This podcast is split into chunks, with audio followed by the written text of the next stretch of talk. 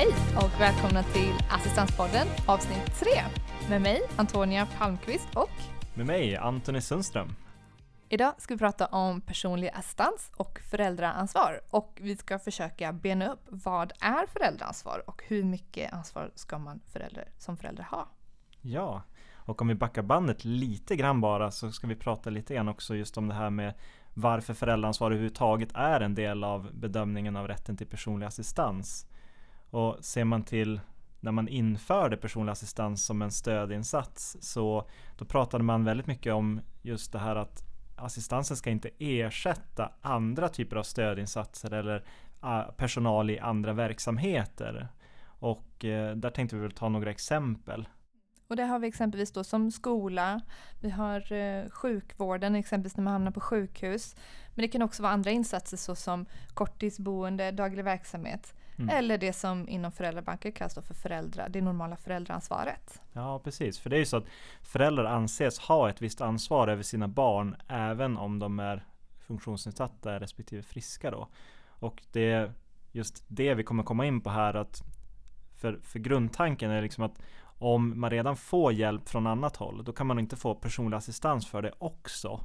Och det är då som med några av de här exemplen som vi nämnde då, alltså du tog upp skola till exempel, att när man är i skolan så är det normala, i normala fall då skolans personal som ska hjälpa barnen eller eleverna då att få den hjälp de behöver där. Sen finns det såklart undantag just när det gäller skolan, men, men på samma sätt då så har föräldrar ett visst ansvar som innebär att eh, föräldrarna ska tillgodose vissa delar av den hjälp som barnet behöver. Men för många svårt funktionsnedsatta barn så, så innebär ju funktionsnedsättningarna i sig att det hjälpbehov som man har är mycket större än kanske ett friskt barn har då.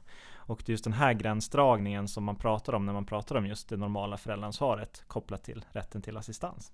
Och det finns ingen egentligen så enhetlig definition av föräldraansvaret. Alltså det är inte på något sätt reglerat utan det har vuxit fram ur det som kallas för praxis då som vi pratat lite tidigare om, domar från kammarrätten och Högsta förvaltningsdomstolen mm. och även den tolkning som kommunen och eh, Försäkringskassan har gjort av lagen. Så därför det blir lite svårt och det är lite odefinierat och ja, men ganska gråzon för vad man eh, ska räkna som det som tillhör föräldraansvaret och det som faller utanför. Mm. Men man kan ju se att eh, vi har lite olika delar där man ändå kan se att det är ganska tydlig gräns. Ja, precis. Vi, vi, vi tänkte ta, eh, det här blir ett flertal exempel så att ni lättare ska hänga med. Men vi börjar med till exempel när man pratar om eh, personer som behöver hjälp i form av blöjbyten till exempel. Om vi tittar på med två barn som exempel, att man å ena sidan tänker sig ett spädbarn som exempel Eh, som behöver hjälp med blöjbyten. Även om det är så att det funktionsnedsatta barnet behöver hjälp med blöjbytena då så, så konstaterar man samtidigt också att även friska barn, eh, så alltså barn utan funktionsnedsättningar, i, i, regel behöver hjälp med blöjbyten också när de är så pass små. Eh, och då menar man på att då är det ett normalt föräldraansvar att man tillgodoser det. Så då beaktar man helt enkelt inte de här blöjbytena vid bedömningen av de grundläggande eller de övriga behoven då när man tittar på rätten till assistans för det här spädbarnet.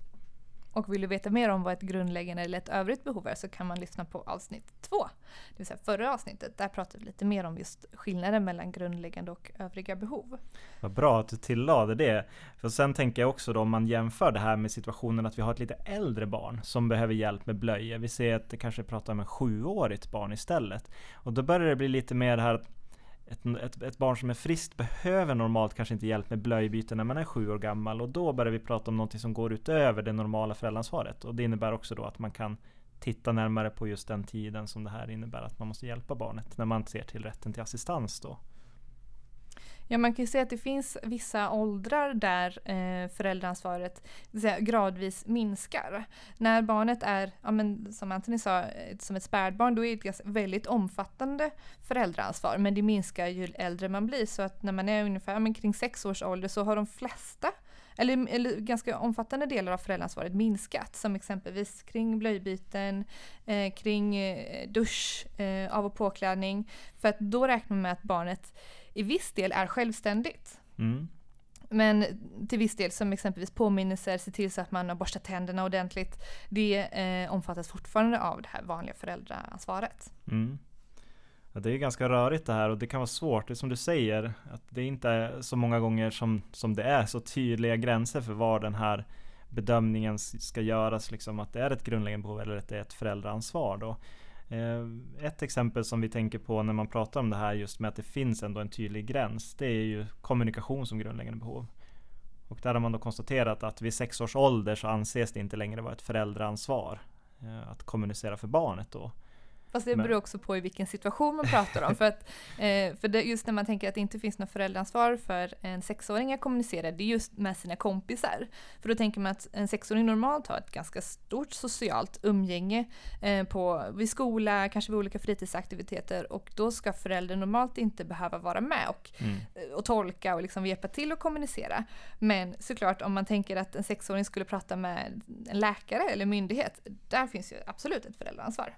Absolut. Man brukar prata om det här med möjligheten att knyta kontakter och så, mm. sociala kontakter. Då. Och tänker man, går man upp lite i åldern och tänker kring eh, vad finns det för föräldraansvar för en 15-åring? Eh, då kan man tänka just här, kring fritidsaktiviteter. Mm. Eh, finns det ett föräldraansvar för en 15-åring? Vad tycker du Anthony? Jag skulle säga generellt inte. Nej men, men jag håller med för att jag tänker generellt så här, när jag var 15 år så kunde jag ju åka eh, själv med buss eller med cykel till mina fritidsaktiviteter eller ja, till min träning och träffa kompisar. Eh, men vi har ändå, jag kan ändå säga att vi har stött på myndigheter eh, som kommun och försäkringskassa som tycker att det är tillhör det normala föräldraansvaret att eh, liksom, köra sina barn till mm. olika fritidsaktiviteter. Det är ganska svårt att veta vart myndigheten ställer sig för att man gör ganska olika bedömning. Ja, precis. Och det är väl det här som är lite grann problemet också. Att, att det just kan göras så olika bedömningar från olika håll. Jag tänker att det finns ju som inga riktiga tydliga definitioner av när föräldraansvaret upphör i olika sammanhang. I så många olika eh, bedömningar som ska göras när man tittar på rätten till assistans. Då. I det värsta fallet så har jag stött jag på en kommun som ansåg att det var föräldraansvar så länge barnet bodde hemma. Mm. Och då var barnet då Fast i det här, hon var egentligen ung vuxen för hon var 21. Så man kan ju tycka att det är lite märkligt att det ska fortfarande finnas ett föräldraansvar när man har ett vuxet barn. Trots att personen bor hemma då. Ja, precis. Och vad grundar man den bedömningen på? Sen kan man ju såklart eh, dra det här lite långt, men det känns ju lite märkligt att man som förälder till en 21-åring ska ha ett ansvar som förälder, typ att gå på toaletten eller hur det nu kan vara med sitt barn. Men om man, om man, pratar om de aktiva insatserna som man kallar det, alltså till exempel att föräldrarna måste vakna ofta, kliva upp ofta under natten för att hjälpa sitt barn, kanske flera gånger för att ta sig till toaletten och den typen av avbrott i sömnen för föräldrarna. Det brukar man generellt konstatera att det här ligger lite utanför det normala föräldraansvaret, förutom för relativt små barn då. Men om man pratar om snarare det här behovet av att man alltid måste finnas till hands som förälder, alltså kanske i rummet bredvid eller hur det kan vara nu för att barnet kanske behöver hjälp under natten. Det menar man snarare ingår i det normala föräldraansvaret. För det är ju så att föräldrar även till friska barn lämnar ju väldigt sällan dem ensamma under natten. Eh, upp till en relativt hög ålder skulle jag säga. Ja, nej, men, och det är någonstans kring alltså 16-17 år nästan har jag mm. stött på. Mm. Eh, ja, men som sagt, ju mer frekvent man behöver hjälp under natten desto, så här, desto eh, vad ska man säga, ja, ju mer talar egentligen för att det inte ska vara ett normalt föräldraansvar. Exakt. Så. Mm. Eh, för det sticker liksom ut utanför den här eh, normen eller vad man ska säga. Eh, men jag, jag, jag, slängde in den här med, med tandborstningen också som vi tycker är ett ganska bra exempel. Du, hur, hur länge anses det vara ett normalt föräldraansvar att borsta tänderna på sina barn Antonia? Ja, och det är en ganska orimlig ålder tycker jag, men det är upp till 12 år. Hur kommer det sig? Jo, det är egentligen från en rekommendation från eh, Folktandvården att man som förälder till sitt, ja, till sitt upp till sitt 12-åriga barn ska hjälpa till att i alla fall kontrollera så att tandborstningen blir ordentligt gjord. Mm. Och sen är det ju inte så att man, Folktandvården tycker att man ska borsta sina 12-åriga barns tänder, utan det är väl mer att man ska kontrollera och kanske påminna. Ja. Eh, men det är ändå så att eh, både kommun och Försäkringskassan hänvisar till denna rekommendation och hänvisar ofta stora delar av tandborstningen för barn eh, till det normala, till föräldraansvaret helt enkelt. Just det. Jag tycker det är lite märkligt men det... Ja. ja. Nej men precis, och så är det ju. Och som du märker så är det ju inte alltid så, så enkelt att bena ut var gränsen för föräldraansvaret går. Nej, det känns som att det hade varit lättare att kunna ha sådana här tydliga definitioner, exakt vad som är det normala föräldraansvaret och vad som faller utanför. Men samtidigt så är det ju så att det är en ganska stor eh, alltså skillnad på barn. Det kan ju vara så att man eh, ja, ett barn utan funktionshinder ändå har ganska stora hjälpbehov, att man är ganska beroende av sina föräldrar. Mm. Och så kan vi ha ett, ett barn med funktionsnedsättning som inte behöver så mycket hjälp. Och det är där som det blir lite svårt, det är därför man inte kan sätta den här klara definitionen, även om det i många fall hade blivit lättare, både för, ja, men för den enskilde brukaren och även oss som, som ombud som jobbar med det här. Ja, precis. Och nu är du inne på någonting lite grann som, som ligger väldigt nära hur man i verkligheten tittar på eh, vad som ingår i föräldraansvaret och inte när man gör en bedömning. Alltså att man, man gör en jämförelse med hur vad ska man säga, ett, ett friskt barn i motsvarande ålder, hur mycket hjälp den eh, personen behöver då av sina föräldrar och jämför det sen med det funktionsnedsatta barnets behov av hjälp. Och det här har vi valt att kalla för föräldraansvarsekvationen som många myndigheter använder. Och den går till lite grann så här att man, man tittar på, och nu vet jag inte riktigt hur jag ska jämföra det här, men vi tänker att vi tar en linjal som är 30 cm lång. Och så tänker ni er att någonstans att de extremerna, alltså de som behöver mest och minst hjälp, ligger på 0 och 30 cm. Och så har vi någon slags genomsnitt där runt mitten av linjalen. Då är ju tanken att man ska jämföra barnet som behöver mycket hjälp på grund av funktionsnedsättningarna med barnet som ligger någonstans där i mitten på linjalen då. För att man ska se ungefär hur mycket hjälp behöver barnet av sina föräldrar normalt sett. Men det som Försäkringskassan och i vissa fall även kommunerna ofta gör när de tittar på föräldraansvaret, är att de konstaterar också att även hos friska barn så finns det en variation, som du var inne på Antonia.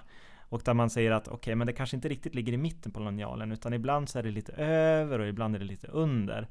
Och då har man förskjutit den här bedömningen från att kanske hamna på runt 15 cm på linjalen till att kanske ligga närmare 20 cm på linjalen. Och helt plötsligt så jämför man inte längre det här funktionsnedsatta barnets behov med någon slags genomsnittligt friskt barn, utan man jämför det med ett friskt barn som ändå behöver lite mer hjälp. Och varför gör man då så? Jo, det är såklart för att man vill säga att det skiljer inte så mycket i föräldraansvaret och alltså kan man inte heller beakta så stora delar av det här funktionsnedsatta barnets hjälpbehov då. Tänker du att det här då har med att det blivit lite striktare och snävare med hela assistansbedömningen? Jag tänker så här hur man bedömer rätten till assistans, så som vi har alltså pratat lite om i tidigare avsnitt. Ja, det skulle jag absolut säga. Jag har ju svårt att se varför man annars skulle göra en sån här typ av bedömning. Att det känns ju helt klart som att det är i ett i ett syfte att minska eh, antalet timmar eller rent av rätten till assistans för barn. Och jag tänker då att det blir ganska tydligt här när man jämför med eh, om man har två tvillingar. Där det ena eh, barnet eh, föddes med en funktionsnedsättning och det andra barnet inte har gjort det. Och där kan man ju ofta se att, att barnet utan funktionsnedsättning klarar sig ganska självständigt, självständigt med olika mm. behov. Det vill säga man kanske kan ja, men duscha själv, ta på sig kläder, kanske behöver hjälp med att välja kläder men ändå få på sig dem själv. Och sen så är det barnet då med funktionsnedsättning som inte klarar av de här delarna. Och det som jag tycker är lite märkligt är att ändå så kan Försäkringskassan eller kommunen bedöma att eh, för det andra barnet då med funktionsnedsättning så all den hjälp som den behöver tillhör det normala föräldraansvaret när dess syskon inte behöver hjälp alls. Ja, det, det är ett väldigt målande exempel tycker jag, för där tycker man ju någonstans att miljön och förutsättningarna är ju i princip densamma. Alltså att det är samma personer som hjälper dem till vardags och så vidare. Och där tycker man ju någonstans att det här borde vara ett klockrent exempel för att se var går gränsen för det normala föräldraansvaret för individen, alltså för det barn som söker assistansen. För det är ju som vi har varit inne på ett personligt utformat stöd och då måste man ju också titta på de individuella behoven hos det barnet.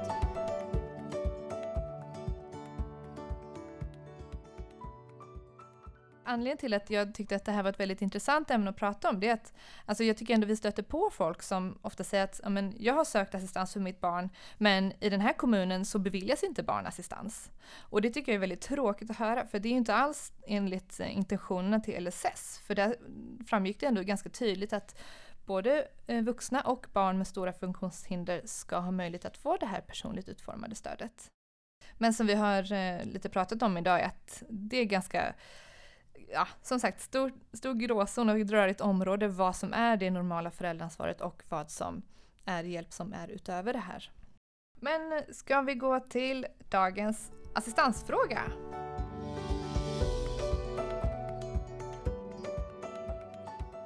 Vi har fått en intressant fråga här från en av våra lyssnare som heter Oskar. Och det Oskar undrar är Hur går vi tillväga för att söka personlig assistans? Man kan söka både till kommunen och till Försäkringskassan. Eh, och till Försäkringskassan så ansöker man ju om man anser att man har ett, ett, grundläggande behov som överstiger 20 timmar i veckan. Och till kommunen ansöker man om man anser att man har ett mindre behov än det. Men det som man kan göra är att man kan faktiskt söka till båda två samtidigt. Så att det mm. sker både en prövning hos kommunen samtidigt som det sker en prövning hos Försäkringskassan. Men anser man då att man inte har ett grundläggande behov över 20 timmar, det är klart då ska man fokusera på kommunen. Men då, då kan man också göra så att man kan ta hjälp av oss som assistansanordnare eller någon annan om man tycker att det är svårt att veta hur man ska ta sig fram i den här assistansdjungeln. Men eh, gå in och sök. Man kan göra det på Försäkringskassans hemsida eller skriva ut en blankett från kommunen. Vad bra och jättebra fråga av Oskar här och jättebra mm. att du också förtydligar att man kan söka både hos kommunen och Försäkringskassan för det har jag hört själv i alla fall om, från många olika håll att det är inte alla som vet om det. Och det är inte någonting som man kanske är så jättetydlig med att informera om heller från myndigheternas sida alla gånger. Sen har vi fått en annan fråga här från Lena som undrar Kan man ha personlig assistans både från Försäkringskassan och kommunen samtidigt? Ja, det kan man faktiskt ha, Lena. Ehm, det kan vara så att om du har ett beslut om assistansersättning från Försäkringskassan så, och du kanske ska iväg på en semesterresa exempelvis eh, och du är i behov av en utökning av de här, din personlig assistans, då kan du söka om en tillfällig utökning hos kommunen. Då kan de bevilja den resterande tid som du behöver när du är just på den här resan och därför kallas för en tillfällig utökning. Så mm. att eh, på så sätt kan man ha assistans både från Försäkringskassan och kommunen. Men du Antonija, en följdfråga där från mig då. Men kan man ha ett grundbeslut från både Försäkringskassan och kommunen samtidigt? Det kan man faktiskt också ha. Mm. Om det är så att kommunen anser att man har ett större eh, behov av personlig assistans än vad Försäkringskassan tycker så kan man faktiskt ha även ett kommunbeslut plus ett försäkringskassebeslut. Mm. Eh, och då står Försäkringskassan för de första timmarna och sen så står kommunen för vad ska man säga, eh, det, den utökade tiden. Lite som ett kompletterande beslut ja, kan man tänka. Ja, det är lite mm. bökigt men det funkar. Ja, tack Antonia. Ja, men det var så lite. Då tänker jag att det är dags för dagens assistansord. Och dagens ord är cerebral pares. Ja, och cerebral pares har vi då tagit fram lite information här från 1177. Eh, för den som inte visste det så är cerebral pares latin för ordet förlamning och att det beror på hjärnan då. Och när man har cerebral pares, eller förkortat CP, så innebär det att rörelseförmågan på något sätt är påverkad. Och CP beror då på att hjärnan har fått en skada någon gång innan eh, två års ålder. Antingen innan födseln, under förlossningen eller senare. Och eh, har man CP så innebär det att en eller flera muskler inte riktigt fungerar som vanligt. Och det här kan då vara väldigt varierande, att det finns ju vissa personer som behöver väldigt mycket hjälp och så finns det andra som behöver väldigt lite hjälp eller som klarar sig helt själva då. Med lite hjälpmedel eller inga hjälpmedel alls. Och det här innebär då också att eh, det finns de som har eh, cerebral pares då, som behöver personlig assistans. För att kunna klara av sin vardag och kanske kunna komma ut och arbeta och sådär. Precis. Så att, eh, och tanken med att vi tar upp det här är för att vi vill prata lite också om olika diagnoser som kan leda till att man är i behov av personlig assistans. Så det kommer mm. följa vidare eh, under våra kommande avsnitt. Är det så att ni vill komma i kontakt med oss och kanske ställa en fråga som vi kan prata om senare i nästa avsnitt så får ni jättegärna mejla till oss. Och ni når oss på assistanspodden humana.se och ni får ju också väldigt gärna leta upp oss på Facebook, Instagram eller Twitter. Yes. Men då tänker vi tacka för oss och så får jag tacka för ett intressant avsnitt. Ja, tack så mycket. Hej. Hej.